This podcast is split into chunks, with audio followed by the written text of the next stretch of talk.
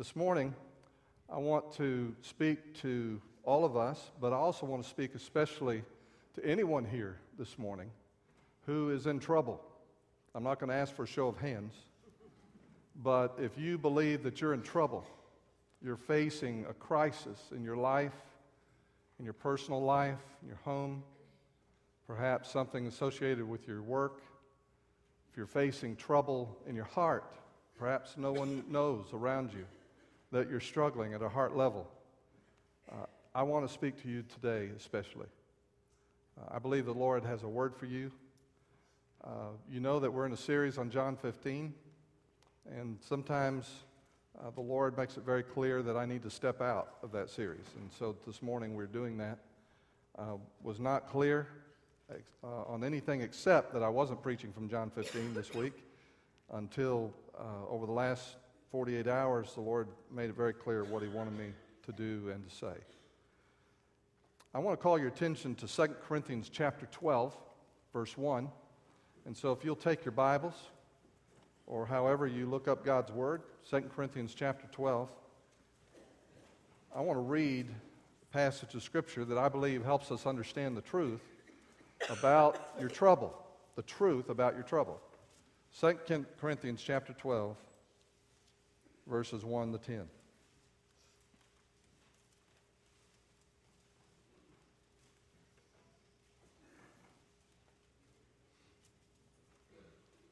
The Apostle Paul writes, It is doubtless not profitable for me to boast. I will come to visions and revelations of the Lord. I know a man in Christ who 14 years ago, whether in the body I do not know, or whether out of the body I do not know, God knows. Such a one was caught up to the third heaven. And I know such a man. Whether in the body or out of the body, I do not know. God knows. How he was caught up into paradise and heard inexpressible words, which it is not lawful for a man to utter. Of such a one I will boast, yet of myself I will not boast, except in my infirmities or weaknesses. For though I might desire to boast, I will not be a fool, for I will speak the truth. But I refrain lest anyone should think of me above what he sees me to be or hears from me. And lest I should be exalted above measure by the abundance of the revelations, a thorn in the flesh was given to me, a messenger of Satan to buffet me, lest I be exalted above measure. Concerning this thing, I pleaded with the Lord three times that it might depart from me. And he said to me, My grace is sufficient for you, for my strength is made perfect in weakness. Therefore, most gladly, I will rather boast in my infirmities, that the power of Christ may rest upon me. Therefore, I take pleasure in infirmities, in reproaches, in needs, in persecutions, in distresses, for Christ's sake. For when I am weak, then I am strong. Father, we thank you, Lord, for your word and this message that you have for us today as your children. And Lord, cause it to come alive. Help us to hear more than just the, my voice or the words printed on this page. But Holy Spirit, would you take it, make it come alive in our heart and in our mind? And I pray especially for that person today that you're speaking to who's in trouble. And may their heart be encouraged and may they be filled with hope. And may they enter into a bright place of understanding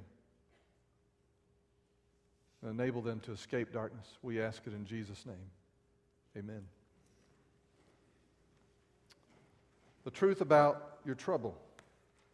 I've said this when I first came here just over four years ago now, um, as pastor, that as I began to know the people who are Wynn Baptist Church, that I had never been in a single church family that had experienced more loss, more tragedy, and more pain than this church.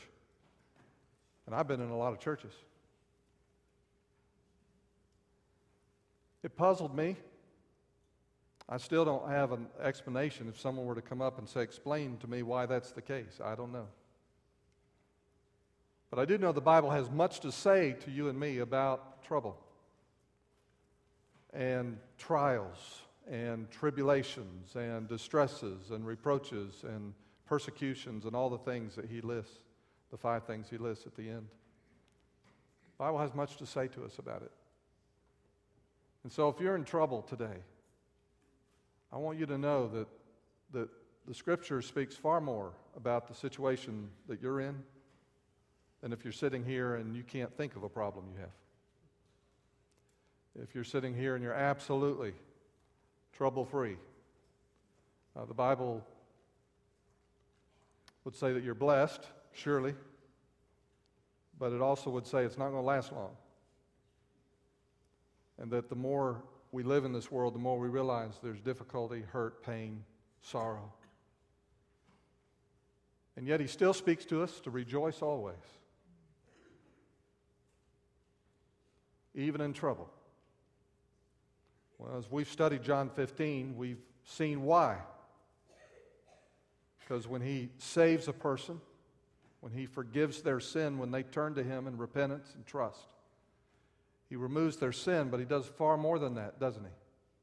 He comes to live inside of us and He dwells in us, but then He, he also causes us to dwell in Him. And so, over and over again in Scripture, we're described as men and women who are in Christ. And if you're in Christ this morning, you may be in trouble, but you're in Christ in trouble. And that changes the whole complexion of your destiny and your experience this morning. So, I believe in this passage of Scripture, Paul helps us understand the truth about your trouble. And there are at least three things that he calls attention to from his own experience. So he is not just preaching at you from a hypothetical knowledge of Scripture. He is speaking to you and me out of his own experience. And it's intense, and it's tough, and it's hard. And he understands where you are this morning. So here's the truth in three parts. In um, the first thing I would say is this about your trouble. He has a plan for your problem. He has a plan for your problem. The setting for this passage of Scripture, 2 Corinthians 12, actually begins in chapter 10 and 11, the two chapters preceding this chapter. Paul's dealing with false teachers in a place called Corinth, a church that he helped to start, that others had nurtured and, and helped to grow. And so this church was important to him. But you don't have to read the books of 1st and 2nd Corinthians very long before you realize there, is, there, there's a, there are a lot of problems in, these, in this church. And there's great difficulty in this church. And there's great pain and hurt and confusion and division in this church. So, so on top of everything else that was already happening, false teachers had come. And they were beginning to teach things that were contrary to the truth. And one of the things they were doing in order to gain a hearing was to compare themselves to Paul and to suggest that because of the Paul, the way Paul's taught, the way that he spoke, because he wasn't like a traditional person trained in rhetoric and logic and speech of that day, because he didn't do what everybody did, which was when you spoke and you were trying to make a point, you boasted, you bragged about it. That was part of the culture. Sounds strange to you and me, but it really shouldn't because we have elements of this even in our culture. Uh, when we brag, um, we, we try to put others down. We may do it for fun or we may be very serious. Uh, we talk smack. Uh, we, we, we do different things. Sometimes just in jest, sometimes we're serious. But we, we have that in our culture. And the person who can make the best cut, the person who can put down someone else the most effectively, whether it's on the news or in politics or whatever, when, who, has a, who has the best sound bite, we say, yeah, good, good work. Boy, they got him. Good comeback. And so we have that even in our own culture. And, and Paul didn't teach that way, he didn't talk that way. But these false teachers did. And so in chapters 10 and 11, Paul goes to great lengths to say, you know, that this, this practice of boasting when you're in the church is, is unbecoming of someone who is spiritual. It's unbecoming someone who's a Christ follower. And, and, and he makes a case for saying that this is really not the way we should act, it's not the way we should talk, it's not the way we should behave. Then he does something really interesting. He says, But if you want to compare, if you want to compare yourself to me, if you're a false teacher, he says, if you want to do a comparison, I got you. And he does that in chapters 10 and 11. He says, You want to talk about this? Let me tell you about this. You want to talk about this subject? Let me tell you about this subject. You want to talk about people who've suffered for Jesus? Let me talk to you about what it means to suffer for Jesus. And he, he goes into this, this great discussion, description of his life. Some things we don't know what he's talking about because it wasn't recorded for us, but he, he tells us about what's happened to him. And then he comes to, to chapter 12, and, and he's continuing. He's right in the middle of this discussion. And he's saying to them, Look, he said, if you want to talk about insight, if you want to talk about people who have a connection with God, if you want to talk about someone who's, who's been in God's presence in a really powerful and a special way, let me tell you about a guy who, who years before had an encounter with God that he can't even talk about. And he didn't talk about it. We don't know the substance of what happened when he was caught up to the third heaven, he says. We don't know what happened. We don't know what he saw. We don't know what he heard. He said it wasn't even lawful for, for ordinary sinful people to hear what he heard. But then he says this in verse 7 And lest I should be exalted above measure by the abundance of the revelations, a thorn in the flesh was given to me, a messenger of Satan to buffet me, lest I be exalted above measure. Now, he doesn't tell us what the thorn in the flesh is. If you pick up a commentary on this passage of Scripture, you're going to read it, and maybe they'll make a good case for what they believe the thorn in the flesh is. But you pick up another one, they're going to have a different opinion. Paul does not tell us what the thorn in the flesh is. What he does tell us is why or how God used that thorn in the flesh in his life. And he says it twice in verse 7 lest I should be exalted above measure. He said, That's why God let this happen to me, so that I wouldn't become proud. And, and by implication, he's saying, These guys that are boasting, that are exalting themselves, that are trying to show themselves to be better than me, he said, That's really problematic because my experience has been that God will do whatever it takes to stop the formation of pride in my life, and this is how he did it to me. He allowed this thorn in the flesh. It's painful, it's hurtful. We don't know the full story of it, but we know it's real. He allows this thorn in the flesh to come into my life, and it keeps me from becoming proud and full of myself. What I see in this is that things do not happen to you and me just by chance. I'm not suggesting to you that every problem you have is one that God sent to you. I am saying to you that every problem you have is not in your life by accident, that God is fully aware of the problem that you have. And He certainly, at least, and I can say this with complete authority in God's Word, at least I can say that He has allowed that problem to come into your life. And that causes problems for some people because we don't like our problems. How many of you like your problems? I mean, we don't like our problems. And so to hear a pastor say, well, God's allowed this problem to come into your life, you're saying, well, I don't like the preacher now either.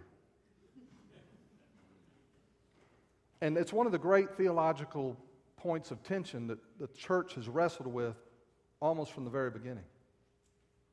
In the second century, I could take you to certain writers who were wrestling with this concept of if God is good, God is powerful, God can do anything He wants, why is there so much pain and suffering in the world? It's an ancient problem, ancient question. Paul's not answering that question. What he does say to you and me is this I had a problem. I recognize now that God allowed that problem in my life and He had a purpose for that problem. And so, whether He's the author of that problem or not is not the point. The point is, everything that comes into your life, child of God, is part of the plan of God for you. It is not an accident. God did not blink and suddenly allowed a problem to come into your life that He went, oops, I didn't mean to do that. God doesn't work that way in your life. He loves you, He is passionate about you, and when that problem comes to you, you need to know that God is not taken by surprise. And in fact, what you really need to know, Paul is saying, is that you need to understand that there's a purpose to it. God has a plan. It's don't, don't get to a place where you're so angry, so hurt, so bitter about your problem that you miss the point of your problem. And that the Lord is at work to bring good even from the darkest things that have entered into your life. There's mystery here. There are many things I can't answer that you might want to ask about this. But according to Paul at this moment, you and I need to know this. So, the first aspect of truth about your trouble is this He has a plan for your problem. The second thing is this He is enough. Not only does He have a plan, but when you're in trouble and you, you say, okay, God has a plan, thank you very much, you also need to understand that this God who has a plan and He's working through your problem, that He is enough to get you through that problem. And sometimes we scramble and we run and we do everything we can to get out of the problem except turn to Him. In verse 8, listen to what, what, what happened to Paul. Listen to what he said. Concerning this thing, I pleaded. Now, I don't want to go past that word pleaded too fast. Because sometimes we read about the Apostle Paul and we think, well, you know, he had such a close walk with God. He healed people, raised people from the dead, had an insight into the heart of God that none of us will probably ever approach. He was just this incredible thinker. He was gifted. He had all of these resources at his disposal. And certainly, if he is asking God for something, he is in sync with the heart of God, and God's going to do whatever he asks him to do. But Paul says, No, my prayer life at this moment wasn't like that. My prayer life was more like this God, please make it stop. Please make it stop. Oh God, please make it stop. He says, I pleaded with the Lord. Have you ever pleaded with the Lord? Have you ever been a place in your walk with God where you just cried out to Him and you said, Oh God, I don't understand? Would you make this stop? And he says it. He said, I pleaded with the Lord three times. Now, I said it three times. But I would strongly suggest to you that what he's describing is not that he said, Lord, please, Lord, please, Lord, please, and he was done in 30 seconds. I would strongly suggest to you that what more likely happened is that he had an intense time of seeking God, crying out to God for whatever length of time it took for him to, to unload his burden and to lay it at God's feet. And he cried out to the Lord, and he cried out to the Lord, and that was session one. And then he did it again. He pleaded with the Lord. He had another occasion where he spent a time of great, intense seeking of God and praying. And he pleaded with the Lord. And it took time. And that was session two.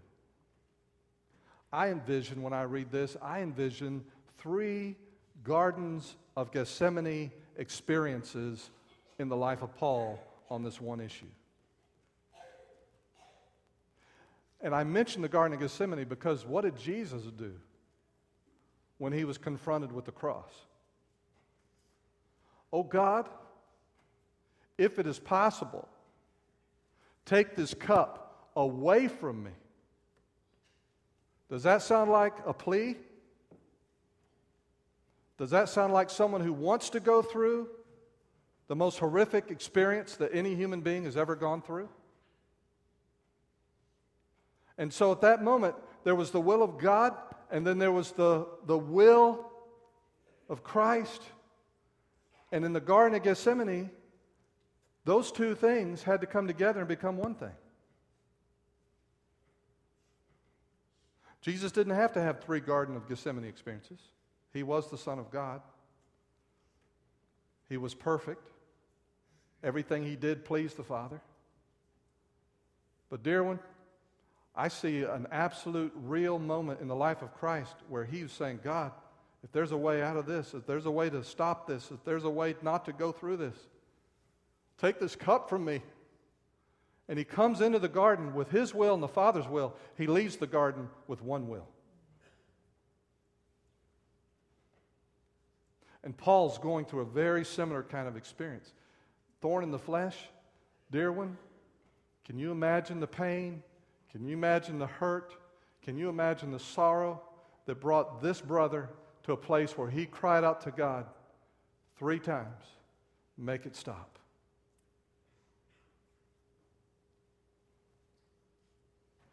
Initially, all he can think about is getting rid of the pain. He says, he pleaded with the Lord three times that it might depart from me. And he said to me, This is what God says to him My grace is sufficient for you.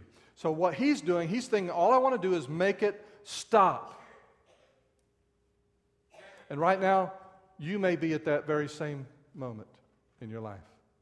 And all you can think about, like Paul in those three garden experiences, is, oh God, just make it stop. And that's all you can think about. But this is the answer he gets. He's asking for God to make it stop. Listen to what God says My grace is sufficient for you. That's the answer. He is enough. The word sufficient describes something that is a barrier, like a wall, like a fortress. And, and when he says, My grace is sufficient for you, he's saying that this is enough to satisfy the situation. It is enough to ward off want. It is enough to, to drive away need. It is a way to, to satisfy you in the midst of a very unsatisfying situation. My grace can do that for you.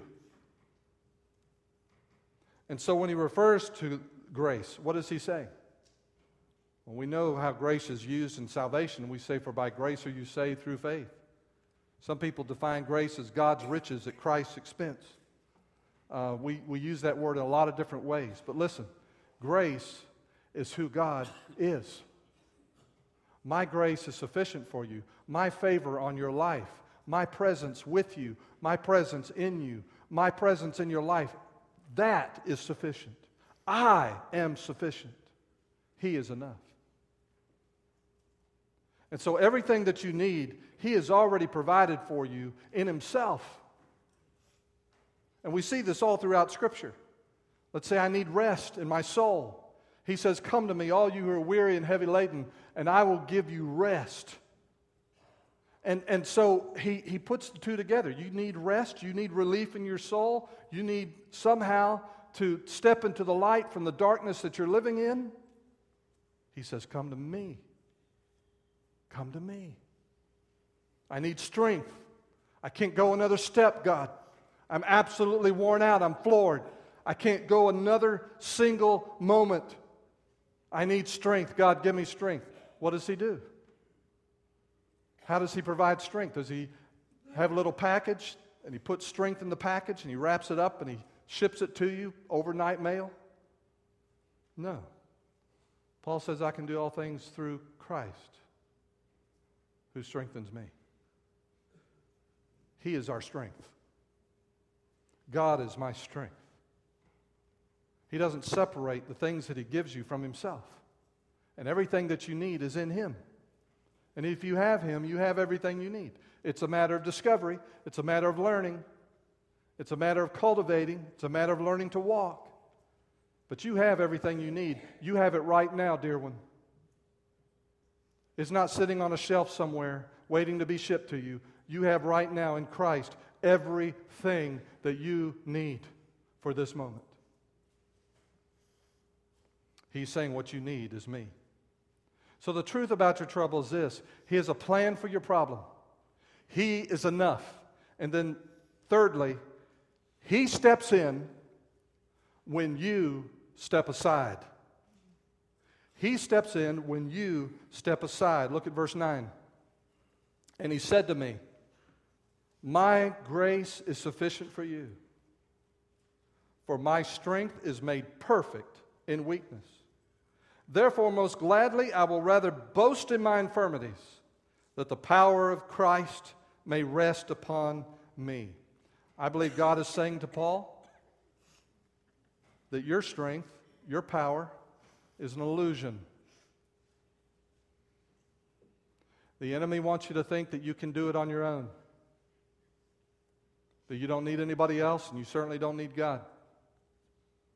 I think he was the one that invented the phrase, God helps those who help themselves. Because that's totally unscriptural. Totally. He wants you to live in a relationship with Him where you discover that you do not have what you need, but He has everything that you need. And so your strength is an illusion. You think you got it all together this morning? You think everything's okay in your life? You think you don't have a problem in the world? You're being lied to. You're deceived if you think that where you are right now, that you don't need God and you don't need Him powerfully in your life, working, sustaining you, providing for you what you need. What I also believe is being said here in verses 9 and 10 is that God does not come to you and me to prop us up. He said, It's, it's when I'm weak that I'm strong. He doesn't come to prop you up. If I understand this correctly, with the sending of the thorn, this messenger of Satan, if I understand it correctly, far from propping me up, God may be knocking the props out. He may be knocking the props out of your life right now to such an extent that you can hardly breathe.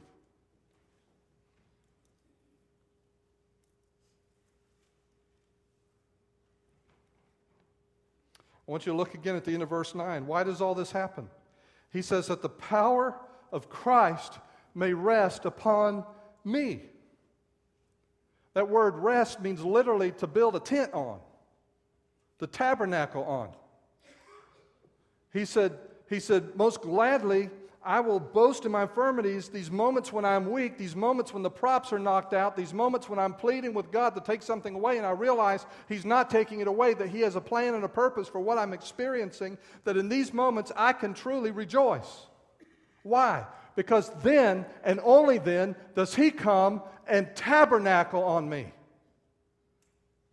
and camp on me and set up shop in my life.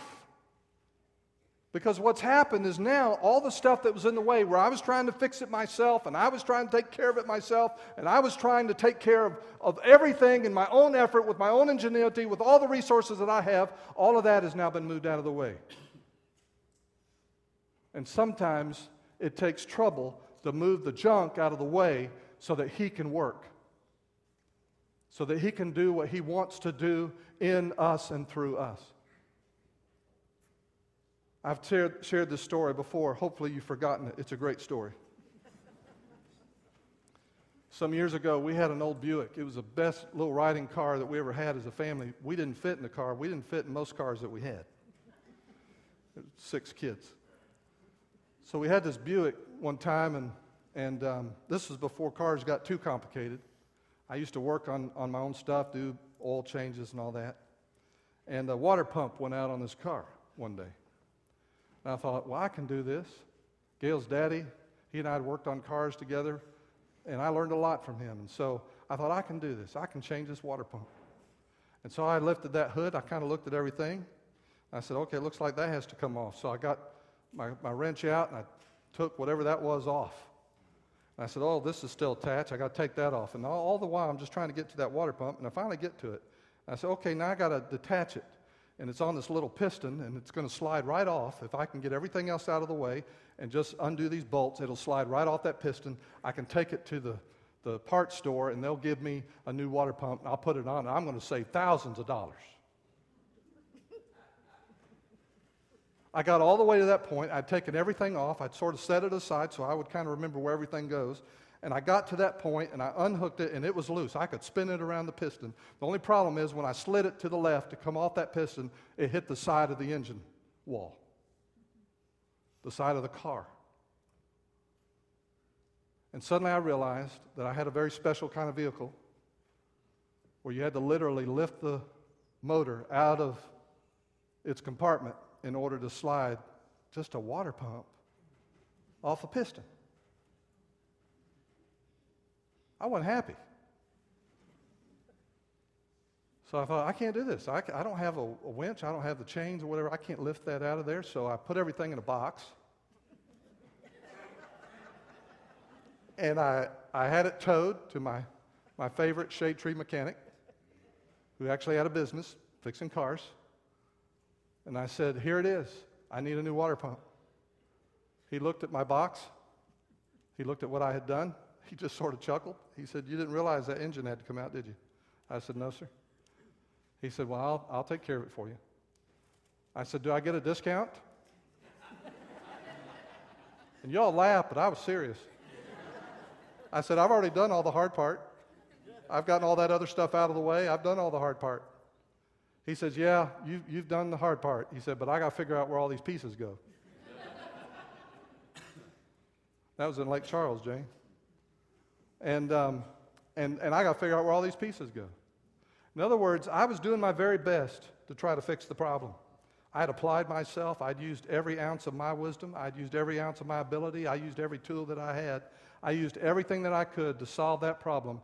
You know what? I was just in the way. I was just in the way. And right now, the, the length of time that you may be struggling with your problem, I think you need to ask yourself an honest question Is God ready to step in? I mean, He may be more ready to step in than you are to get out of the way. Are you ready to trust Him and say, God, I surrender this to you? Father, I don't know what it's going to take, but I have realized now and I've come completely convinced that I am weak and you are strong that I don't have what it takes. And I don't have the abilities, I don't have the resources to do what needs to be done. In verse 10, he says, Therefore, the apostle writes, I take pleasure. He sounds like a masochist at this point. Listen to what he says. I take pleasure in infirmities. The word there, asthenia, in Greek means to have no strength. Ah, ah means none. He said, asthenia, I have no strength. I take pleasure in those moments when I have no strength. He says, I take pleasure in infirmities, no strength, and reproaches. Reproaches is a nice word for public humiliation. When you've been shown a fool in front of everybody, and everybody's making fun of you, and everybody's criticizing you, and everybody's laughing at you, he says, I take pleasure in reproaches. I haven't done that yet, by the way. So don't try to make me happy today. He says, I take pleasure in needs and, and this describes crises and catastrophes, things that are out of your control that have been forced on you. It wasn't your choice. But when these crises, ca- catastrophes, needs happen, it's beyond your control. You wouldn't have chosen it if you had a choice in the matter, but it comes. He says, when that happens, all the props are knocked out. I am weak, and that's when I know his power is coming. That's when I know he's coming to tabernacle on me. And so I take pleasure in needs, in persecutions, times when you're being hunted, times when someone is out to get you, times when someone wants to harm you, in distresses. Those are like narrow, tight places. Literally, the word means narrow, tight. You know, you ever been in a tight spot? You ever been in a crack? That's what the word means. He says, I take pleasure in those moments when I'm in a tight spot for Christ's sake. For when I am weak, then I am strong. That means that the greatest work that God is going to do in your life is not when you've got it all together, not when you have all the strength and resources that you think you need, not when you're on top of the world. The greatest thing that God's going to do in your life is probably going to be at those moments that are not much fun. But if your eyes, if you can turn your eyes, set them on Jesus, watch Him. Watch Him. Watch for him. Watch what he will do. Let me apply this in a couple of ways. We say we want God to work in our church. after what I've just said, what Paul just said, do you really want God to work in your church? We say we want God to work in our lives, to accomplish something in our life, to work through us powerfully, to use us powerfully. That problem you have that you're trying so hard to get out of may be the very pathway to what God wants to accomplish in and through your life. Don't rush too quickly from your troubles. Don't waste them. For you and me, are you at a place where you're asking God to make it stop? Are you beginning to realize that the particular problem that you're in is not an accident and that God might have a purpose in mind that you never imagined, you never dreamed? He's not out to get you or hurt you. He's out to come and manifest himself to you more powerfully than ever before. Will you let him do that? I first began to study this passage uh, 16 years ago. I know exactly when I began to study it. 2001, when I developed an illness that I still deal with today. It's not chronic in the sense of incapacitating, although it could be. But in 2001, I was growing weaker day by day. I lost strength, body strength, physically. Could hardly get up and do anything. Get up, shave, shower, and I was spent, just had no energy completely wiped out. I'm, one day in particular, I had to, to drive to, um, from Baton Rouge to Lake Charles to pray with a friend who was having surgery uh, for cancer. And I, I, I, I got down to pray with him. And when I, when I got up, I was dizzy. And I had to kind of touch the wall behind me. And I had a meeting in Alexandria, so it was just a big loop through Louisiana. I had a meeting in Alexandria, and I went to Alexandria and had that meeting. And, and when I got home, I told my wife, I said, Yeah, I've got to go to the doctor. And, um, and I tell her all the time, You didn't marry no wimp. And, and so I knew that this wimp had to go to the doctor because I was wimped out at that point. Uh, the doctor did some tests and, and discovered I had lost an incredible amount of blood volume. And um, he was very close to, to uh, well, we began to act right away. And I went through a number of tests and procedures, and we had to go through a, a long process to get my blood iron back. Uh, but long story short, they developed a pre, uh, discovered a precancerous condition uh, that I'm scoped for almost annually uh, to make sure that it doesn't develop into cancer. Uh, esophageal cancer has a 5% survival rate, uh, I was told. And, um, and so suddenly I found myself praying very intensely because all six of my children still lived in my house. Oh God, this just doesn't seem like the time for me to go. I'm ready to go. I am. I have no fear of dying. I'm going to be with the Lord. But I had great anxiety about leaving my family, and that disturbed me greatly. So, uh, at the conclusion of the process, I threw myself into the Word, threw myself into Scripture at a whole new level. Have you ever experienced that? I think many of you have. You've shared it with me. And when you have that kind of encounter with your own mortality, you often discover the scripture comes alive in new ways. And, and for me, this passage of scripture was extremely significant. I was given something that I didn't want. I didn't want to have to live with, with a sense of, of uh, something hanging over my head for the rest of my life. But in fact, that was not my call. And what I have found increasingly was that when I am weak, He is strong. Is that your testimony today? Have you discovered that it's in your weakness that God has done His greatest work in and through you? Have we discovered as a church that it's in our weakness that God is prepared to answer our prayer for revival? God is prepared to answer our prayer that He would come and manifest Himself among us? That God is prepared to answer our prayer to come and do a mighty work in the Delta. But do we understand where that path goes? Do we understand that path may not go through happy times, but through extremely difficult ones. This morning, we're going to have a time of response. Because of the topic, because of what I felt the Lord has led me to address, I want to give you an opportunity to respond to Him. If you're, if you're confident that God's got this, you may just need to bow your head and just say, Thank you, Lord. Thank you, Lord. And just thank Him that even though you're under great distress or pressure or hardship, that you have confidence in Him. And you don't know and you don't feel in yourself any wrestling, any fighting. There's not two wills in your life. You have surrendered to His will. And you just thank Him for that, praise Him for that. That's okay, that's good. But you may not be at that point. You may find yourself still struggling. Like Jesus in the garden, like Peter, uh, Paul crying out three times, Oh God, make it stop. And you may just need someone to pray with you. I encourage you. The pastors and I will be standing down front. Come grab one of these guys. Just say, Pray for me. You don't have to tell the whole story. They won't even understand the diagnosis or codes or whatever. I mean, you don't, it's not an insurance conversation.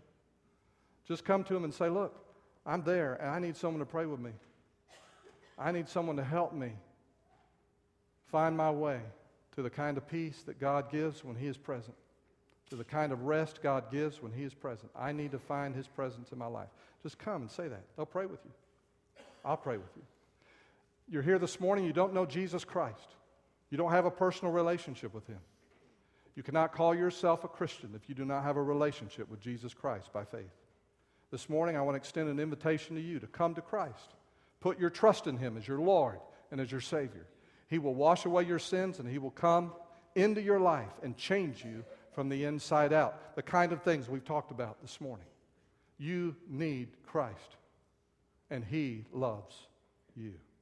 You may have another need that, that um, you just need someone to talk with or pray with. You may just need to come and pray quietly here at the steps as God leads, as your heart has been touched how will you respond to him?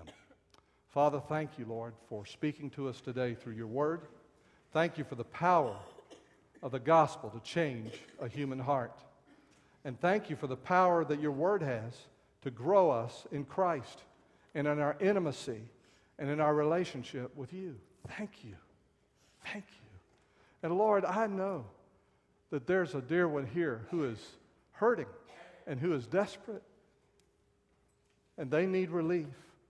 And Father, I pray that your truth would grant them that relief, that your presence in their heart and your presence all around them will be sufficient to meet their need. For we ask it in Jesus' name. Amen. Would you stand with me?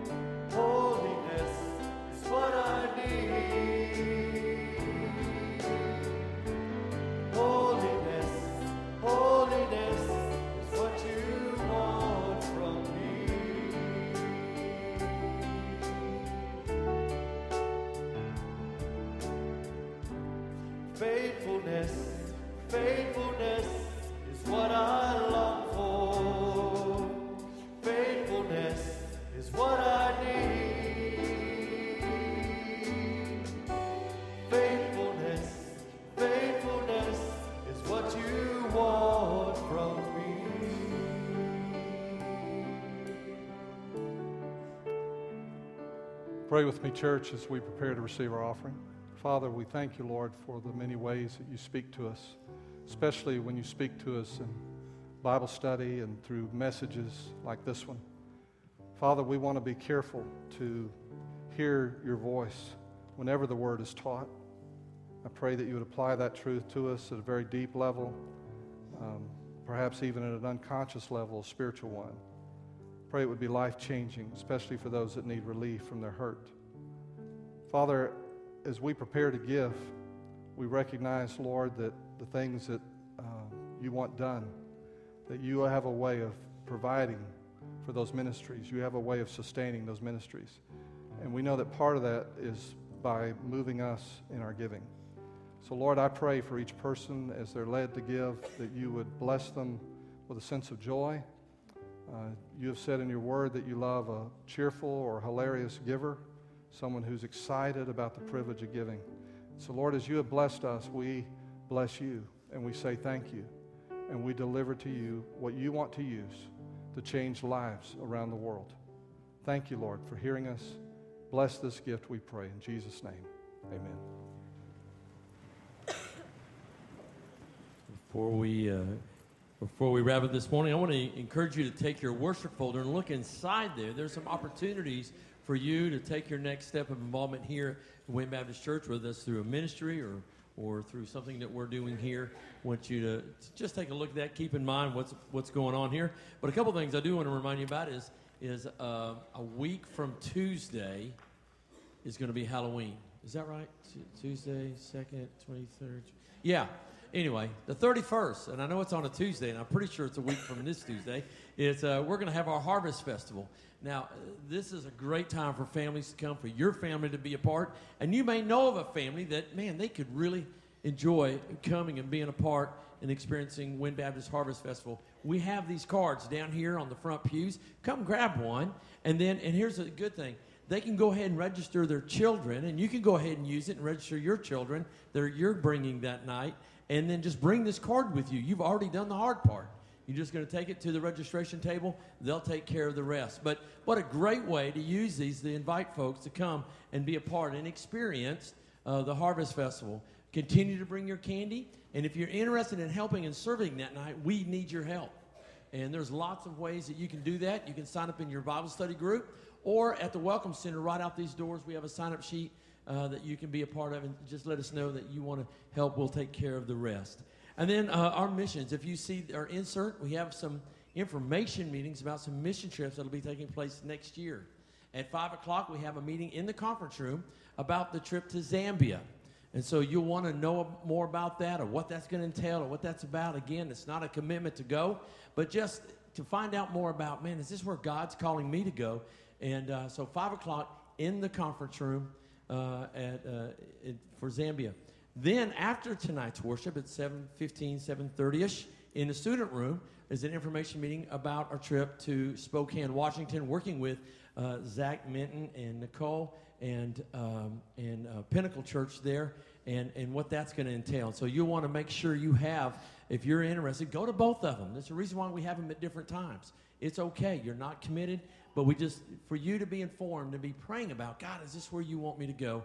That's what we would love for you to do. Also, our shoebox ministry, couple weeks, we'll need to turn that in, those boxes in. So if you've been planning on that, well, we got more boxes that need to be filled. And what a great way to share the gospel with somebody because every time the shoeboxes are given, people uh, are, sharing the gospel with those children and their families. And so it's a great way to not only provide a gift to a child, but also for them to hear, them and their family to hear the gospel. And so I want you to be, uh, to know about that as well. Don?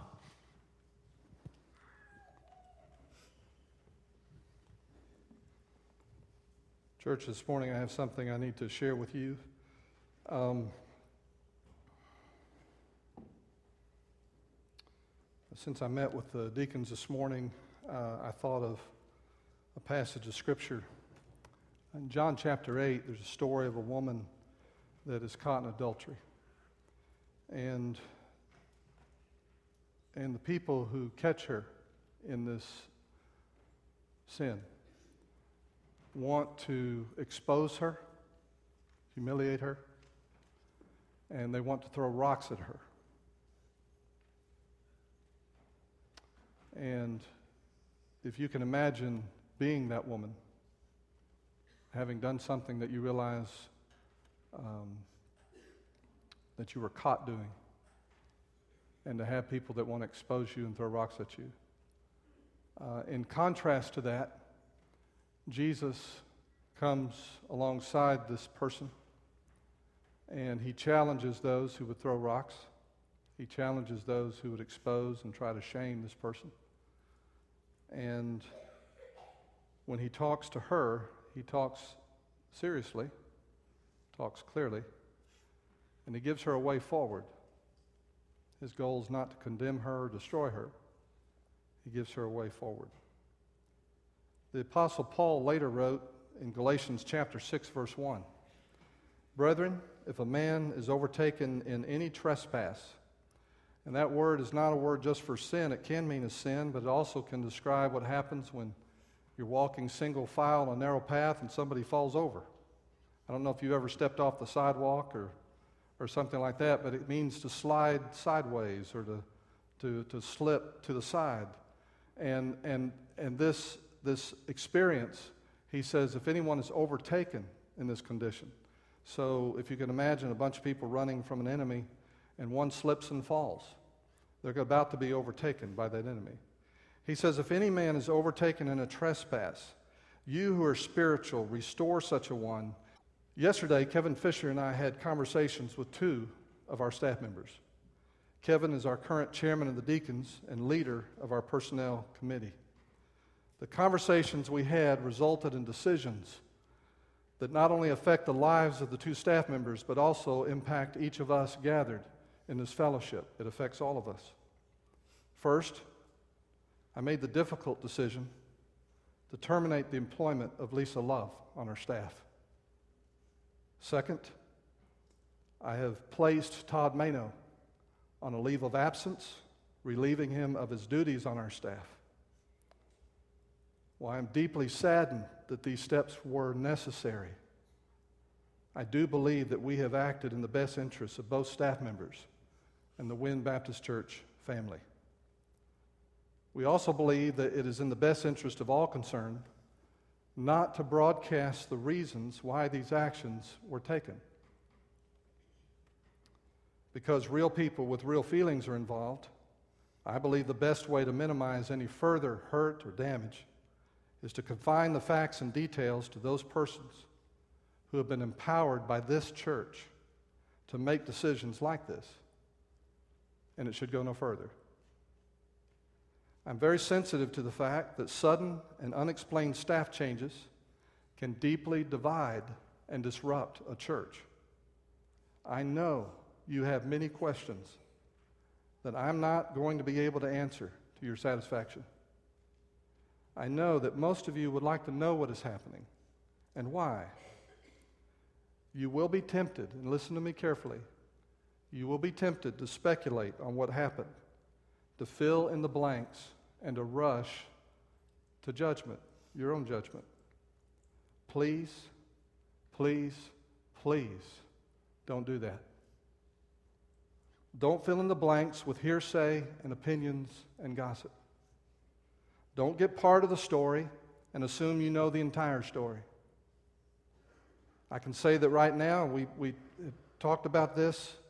Um, I can just say this that if right now you're trying to add one and one and you think you know the answer, you're wrong. Do not assume and do not try to fill in the blank. Just don't go there. Don't take sides because each of us belongs to the Lord. And there is only one side. There is only one. So, what can you do? You can certainly step up and help where there'll be gaps in ministry, and there will be. and we'll need all hands on deck. You can decide right now to be gracious and kind, refusing to gossip or spread stories, and seeking to simply be an encourager to every other member in this body, including those who've been affected directly. My desire is that, like the church described in the book of Acts, we will not be defeated by the enemy's plans, but whether, rather we will simply be faithful to what God has called us to do as a church body. And as Mike says, to be the church.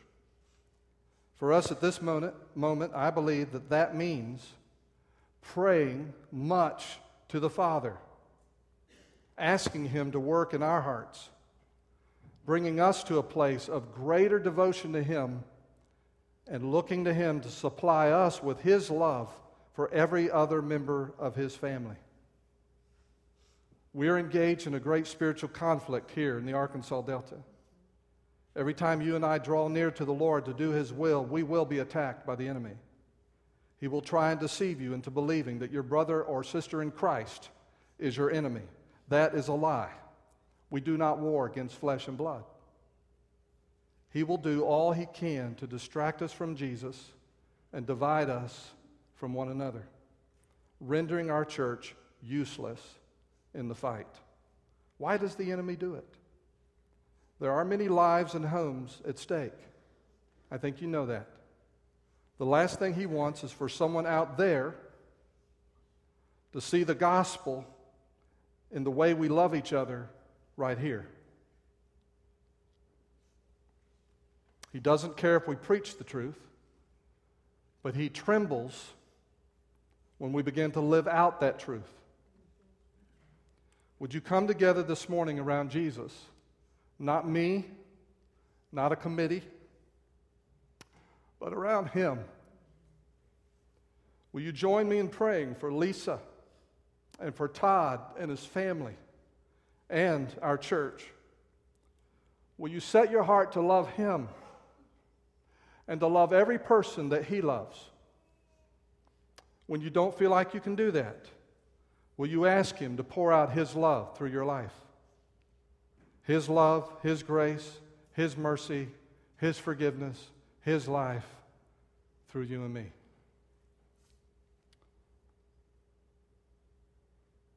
And simply pray, Lord, love through me.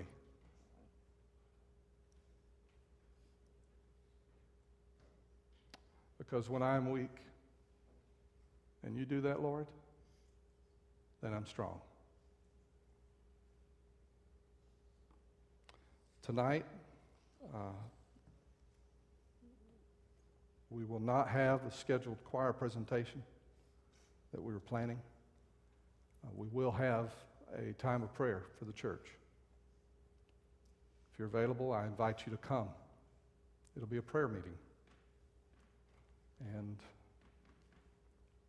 I'll be leading it, and I'll be encouraging us as we pray. I'll provide guidance as we pray. Um, it's not a, a business meeting, it's not a discussion meeting, it is a prayer meeting.